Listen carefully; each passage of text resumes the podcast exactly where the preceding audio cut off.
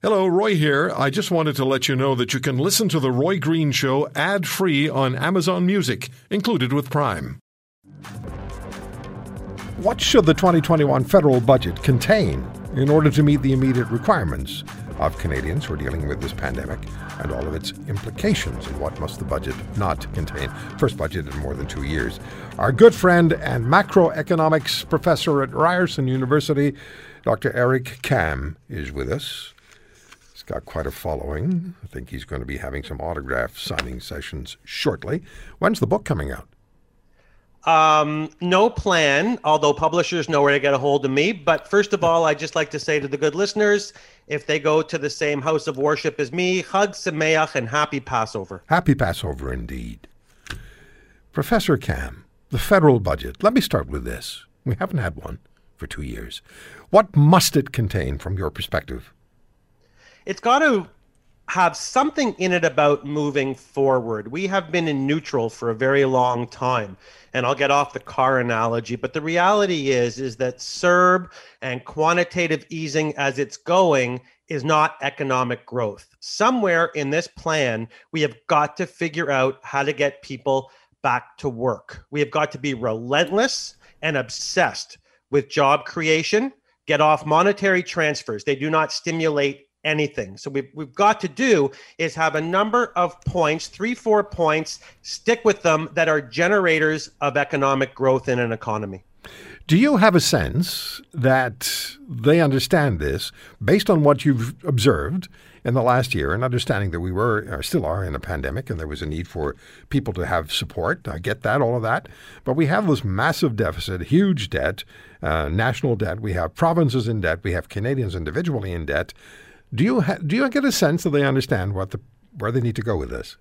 No, I actually think they have no clue, which seems to be um, a theme of your show today, which is why I'm glad I'm on. I see no direction. I see it as being rudderless. Um, if I was in a position of authority, there would be a freeze to public sector spending increases. There would be a dropping of taxes and tariffs on interprovincial trade. Um, consumption on the part of households and investment on the part of firms is and has always been what creates growth in the economy. So I would like to see plans that just resemble anything supportive of business. I don't care if you give it fancy titles like Main Street Lending, which are governmental programs through banks to lend small and medium businesses money. They're going to hold off on interest payments for a year or two. These are fine. Anything is fine that stimulates real gross domestic product. But so far, all I've seen again is a car stuck in neutral. You can give away all of the money you want, but it is not growth. So, uh, what are you afraid will be in the budget or may be in the budget, and you don't just don't want to see it there? Oh, there's a few things, and I'm terrified that we're going to see them. Um, this may not make me terribly popular, but I don't right now, with all due respect, want to hear too much about spending on the environment because right now we just can't afford it.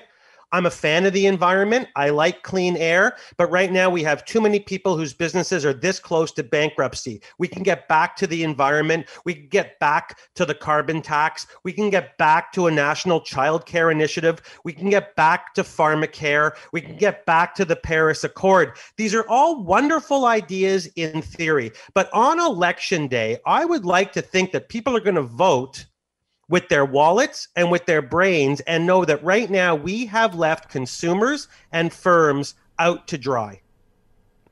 Uh, April 1st, the next installment of the carbon tax goes into effect, which means that the everyday costs for many people are going to increase. Now, the government says that uh, the rebates will take care of most of that. What is your sense about, about this?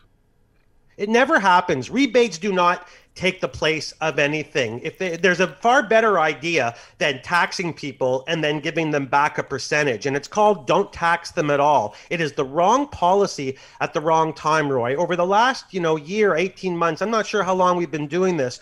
All we've been talking about is a lack of economic growth.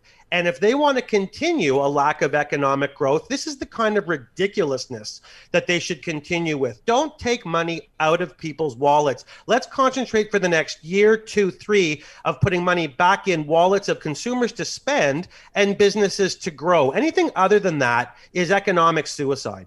When the finance minister says, and she has, intimates that they'll spend up to $100 billion, between 70 and 100 billion, I believe is the number, over a three year period to stimulate the economy. But we have no idea what they may plan to spend that money on. Does that make you feel comfortable, sleep well at night, or do you shudder?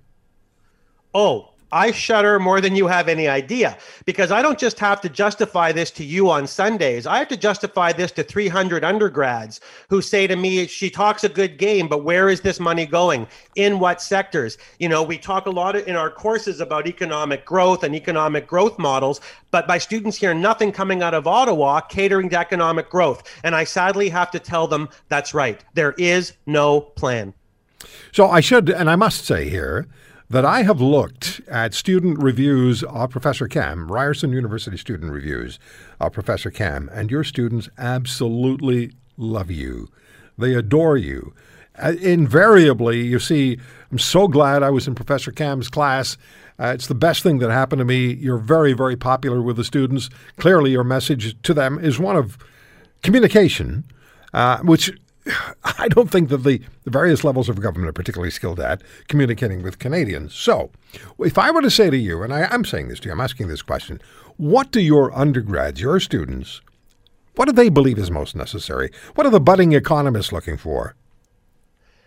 Um, it's an interesting question. If you ask me university wide, the answer would be different. The budding economists want to know when is all of this billions of dollars of spending going to translate into economic growth? First of all, thank you for the compliment. I'm not that good. I am that uh, blessed to have students that want to learn and that come to class and they're just the most wonderful young people. And trust me, it's more them than me. But my students have asked and continue to ask if you keep spending billions and billions of dollars and you don't get economic growth, doesn't something eventually have to give? And that's right. That's exactly what I tell them. We have got to finally connect the monetary spending to the real economy. Something has to give. And if these dollars don't come out to more consumption, more investment, more capital, we are just wasting money. One more question for you.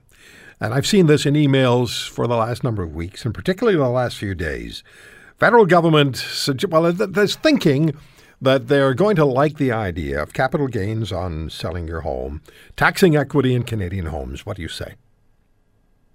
I think it's as ridiculous as the carbon tax, Roy. We have got to leave money in people's wallets. I'm a broken record as much as my students don't even know what that term means anymore. But stop, please. Stop federal government telling me how it's going to be okay to put less disposable income in people's purses. If you want to hear more, subscribe to The Roy Green Show on Apple Podcasts, Google Podcasts, Spotify, Stitcher, or wherever you find your favorites. And if you like what you hear, leave us a review and tell a friend. I'm Roy Green. Have a great weekend.